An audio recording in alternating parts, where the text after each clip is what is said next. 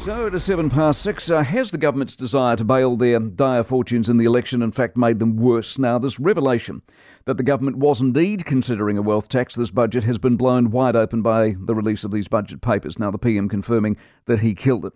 For months now, there has been a suspicion, I first got wind of it back in a speech that the Stats Minister Deborah Russell made in Queenstown on the work that David Parker had done around the so called super rich. She seemed to indicate the government, if we hadn't already been clued in by the Parker fishing expedition, that she was keen to explore tax fairness.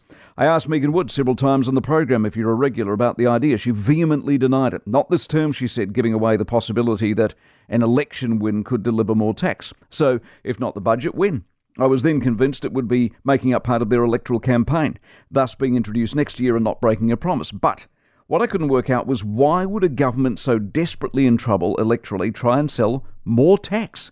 Uh, the argument was, apparently, because they hate the successful and we're hoping New Zealanders operate at the same level of envy, and given it wouldn't actually affect the vast majority, we would welcome it, especially if it meant we got to pocket a little bit of extra ourselves. I argued that's not who we are and how we work. We are aspirational, or at least we once were. We wanted the chance to work hard, to do well, to succeed, and yet as it stands these days, the main benefit has gone up 48% under this government over the last five years for doing nothing. While if you earn over 48 grand now, by actually getting out of bed and working, you're in the 30 cent tax bracket.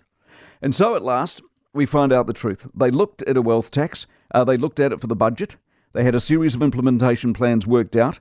Uh, if you follow Parliament in question time, all the questions Nicola Willis was busy asking Grant Robertson, who was squirming like a worm on a fishing rod, were for a reason. Having taxed the bejesus out of us, having spent like drunks, having run us into a recession, possibly two of them, having racked up debt the likes of which we've never seen, still they wanted more. And while they were planning, they were busy denying. So what do we got? Anti success and not exactly embracing honesty either. Busted at last. They should hang their heads in shame. For more from the Mike Hosking Breakfast, listen live to News Talk ZB from 6 a.m. weekdays or follow the podcast on iHeartRadio.